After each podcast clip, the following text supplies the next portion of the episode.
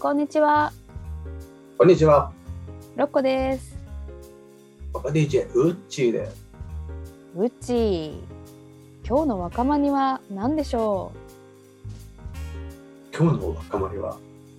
ロッコさんリクエストで、祈 り。ということでございます。う。リクエストさせていただきました。なんか祈り系の和歌ありますかって言って。どういう、どうして出てきたんですか、この祈りが。えーとですね、あのー、11月からやる、はい。えーとミラタス舞踊部ですね。ウヤブ出まし日た。本日本舞踊を部活みたいな感じでちょっと楽しみましょうっていう部活の会なんですけども聞いてますよ。そこでねあのー、なんていうのかなはい。祈り祈り舞みたいなジャンルってないのかなって私が思ったんですよ。祈り前。あの私がなんかこう好きな感じの舞踊はい。とか、まあ、関わりがあるものってやっぱ神社とかでも踊って踊る機会とかがあったりとかしてはい。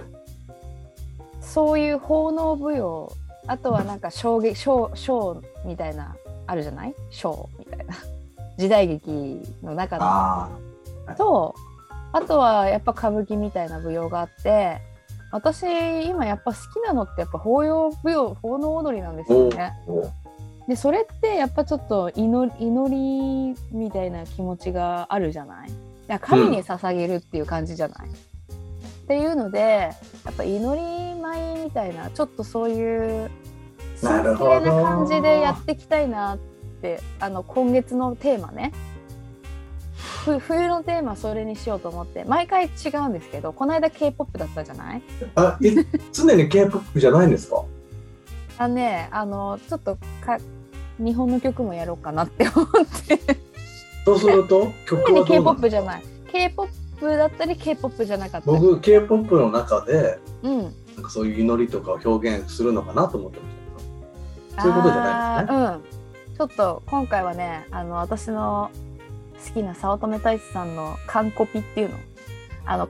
K-POP, K-POP のダンスって完コピっていうの完全コピーっていうのが流行ってる流行ってるっていうかあるんですねあー K-POP アイドルの踊りを完全コピーするっていうやつがねそれの、あのー日本舞踊版ということでうん。早乙女太一さんが私が、あのー昔見た彼がはい15歳ぐらいの時の踊りがね、それこそ、えー神の通いん雲の通い時吹き閉じよ、も乙女の姿しばしととどらんんとう、どめ当ん面。とどはいめんの天女だったんですよ。あれが舞姫だったんですよ。舞姫を見たの。ね。まあそのそれのあのー踊りをが YouTube にあるからそれをちょっとコピーできないかなと思ってうんうん舞姫計画おすすめます。ちなみに舞姫の時の衣装はどういう衣装なの普通あの衣装別に着物あのお稽古だから浴衣ですよ。浴衣とあかー着物です着物です。それを仮に披露する時あどうい披う服露す装る時どうするんでしうょうね。巫女さんが着てるような白と赤の袴みたいないやいや袴じゃなくて着物ですね。あーやっぱりそこは日本舞踊のスタイルでってことなんですねなんかね、あの足元がね、なんていうの、程よくキュッてなってた方が、なんていうのかな。足元見えないじゃない、袴だとどうなってるか。わかんないですね形がね、やっぱ結構大事だから、あー足が曲がってるのとか、ま、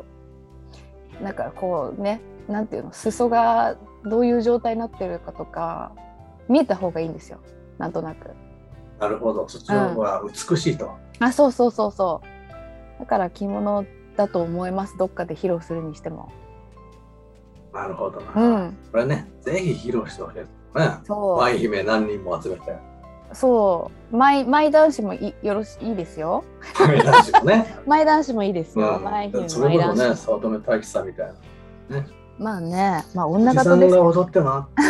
すいすねや、舞男子になってもらいます。その場合は、その場合はいろいろ。お能みたいにねあの表、あのお面をねつけてやるならまだいいですいやいいです よ。でも踊ってください今度。あれさ盆踊りじゃなくちゃんとしたやつですよねちゃんとしたやつですね。そうそう。割割とちゃんとしたやつです。まあ気軽に楽しめますけど。まあそれでね、なんかふと思ったんですよ。だから祈りっていうのがテーマで、あのーそういう関係の輪がないかなって思って。あるといえばあるんですけどうんおめでたいおめでたいというか祝言というかなんていうかこうん。うなんか暗い感じはしないですねそれ聞いてるとき暗くない暗くなな暗い感じじゃない。え暗い方があるの？いや祈りって聞いてうん。そういう割と暗い方をうん。思い浮かべちゃうんですね暗いってどういうこと？借教感うん。いわゆる仏教のことを読んだ歌えー、そんなのがあるんだ。まあでもこれを暗いと言ってもよくないのかもしれないうん。ね、まあ、例えばですよ行きますか。百人一首でもよく知られるような歌であるとうん。大僧正慈円うん。慈円が読んだような、まあ、例えばそのうん「大けなく浮世のために大かな我が立つそばに墨染めの袖うん大けなく浮世のために大かな我が立つそばに墨染めの袖」これは僕祈りの歌だとえー、どういう意味なんですか、これ。大けなくっていうのがですね、まあ、自分の身身の程もわきまえずとか、まあ、自分ちょっと大僧侶は相当偉い人なんですけど、まあ、あえてこういうふうにちょっと卑下して、うん。うん。うんまあ、そのお坊さんですからねしかも大僧侶、一番偉い人がへー清の民に覆い覆ってあげたいなその何を覆うかというと仏のですねうん。功徳とかそういった教えとかそういったもので覆いたいなああ。人々を。そうです人々のまあ心を。救へいたいなとかそういったことですねえー。我が立つそばに墨染めのそれ私はこの染まっていうのは大体ですね比叡山のことうん。なんか比叡山の中のうん。その天台宗の中の一番偉い大僧侶に、まあ、自分がなったとその、うんえー叡山に住み始めたこの自分の墨染めのそれだからおばさんの服のことですね墨染うめ、ん。うん。うん。うん。うん。はいだからそれでその染め袖でみこの浮世に迷っている民をですね主従を覆ってあげたいなとお今日お。の力でとこういった感じのああ。いいですね。いいです全か然、全然暗い感じしなかったですよ。なるほどうん。あのどっちかというとこれ百人一首じゃなくて百人一首でもあるある歌ですけど潜在集とかうん。潜在集とか深呼吸集とかなんですけど仁義とその神様に捧げる歌と仏教うん。仏様の歌っていう2つのジャンルが分かれてくるへと、えー、そうなんだ。で、まあ、印象的にはその仁義っていう神様へうん向けた歌の方が、まあ、確かにその祝いのうんなんていうかい今のこの舞でこう神様に捧げるっていうそういったうん方にちょっとこう近いと思ったんですこの仏教だとうんちょっとやっぱり墨染めの袖こうくるんでちょっとなんか ちょっと暗い印象の祈りかなとか思ったんですなるほそどんなこともね。ないですかね。うん、なんか、はいいいはい、いい感じでした。祈り、祈りだな、祈りの心があるなと思いました。ただ僕どっちかというとこの神うん、神社じあのうん、神義の歌よりもうん。断然この写経って言ってる仏教の歌の方が好きなんです。えー、なんでなんで？やっぱりそれぐらいです。い奥深いというかんそのすごい歴史につつか培われてるんですよね仏教の教えっていうのは。あー、うん、うん、うん、うん、うん。まあ、もちろん日本に来る前に相当あ鍛ー錬されてきた思想ですから、まうん、うん、うん。あ、そういったなんていうか仏典のこの内容を踏まえていたりとかしてですねへー解釈するのに。もまあいろいろとこう興味をかきたてられるんですけど神様の歌ってまあいわゆる日本のね古くから伝わるなんかそういった、うんまあ、考えなんてうんうんなんていうかそんなにそうなんだうーんその仏教の、まあ、話ほどはそういった深さがないんですよねやっぱり。まあなんかあの人間の人間のね人生とかですもんね仏教の方はねうん、なんていうかね割と単純なんですよねどっちが仏教じゃなくてあの神様神に関神係ねそうだよね、ま、シ松に見立てシンプルだもんねて、こう長く長くありたいなとかうんうんうんうんうんなんかこう色を変えずにずっと、ね、いいたいなとかなんかなんかそういった感じで、うんあーなんかわかる気がしたうん、うちは仏教派なのね断然そうですね。 そうなんだでもた確かにその仏教の方がちょっと暗暗いっていう感じがするっていうのはやっぱそりゃそうですよねそうなんですただそれはまあ僕らの今のね葬式仏教のせいかもしれませんけどね絶対そうすですよねダイ絶レ対クトそう、にねそういったお葬式とかにつながっちゃうからでもど当時の人だってどちらが自分のことを救ってくれるかと思うと絶対神様じゃなくて仏様なのうーん神様も結局うん仏様の成り変わった姿だっていう発想になっているもともと自分たちの神様だったはずがうん外来の仏様の方がやっぱり偉いとか実際作ってもらう力があるって信じたのはやっぱり、まあ、そんだけの説得力があったんでしょうね。うーんなるほど分ね厚い仏典漢語で書かれたものううわんすげえと思う、ないんですよね神様の方にそういったないねバックグラウンドがテキストないしねそういうテキストないんですよ テキストないなんかこうそれ多いとかそういったことない、うんうんうんスピリチュアルですよねそうなんうんすごいわかるで、はいこのさっきの「我が立ちそば」っていうのその前にですね実はこの天台宗あの比叡山を起こしたうん天台宗のね、まあ、開祖たる、えー最長ですねはい蓮教を出してるんですよそれが新古今の歌を載せてるんですねうんうんこれがすごいですよ。あのくたら山脈三母隊の仏たち。我が立つそばに妙があらせたまえ。えそれ何ですか今のこれはですね、多分その、お経の中の一つの文句だと思うね。あのくたら山脈三母隊。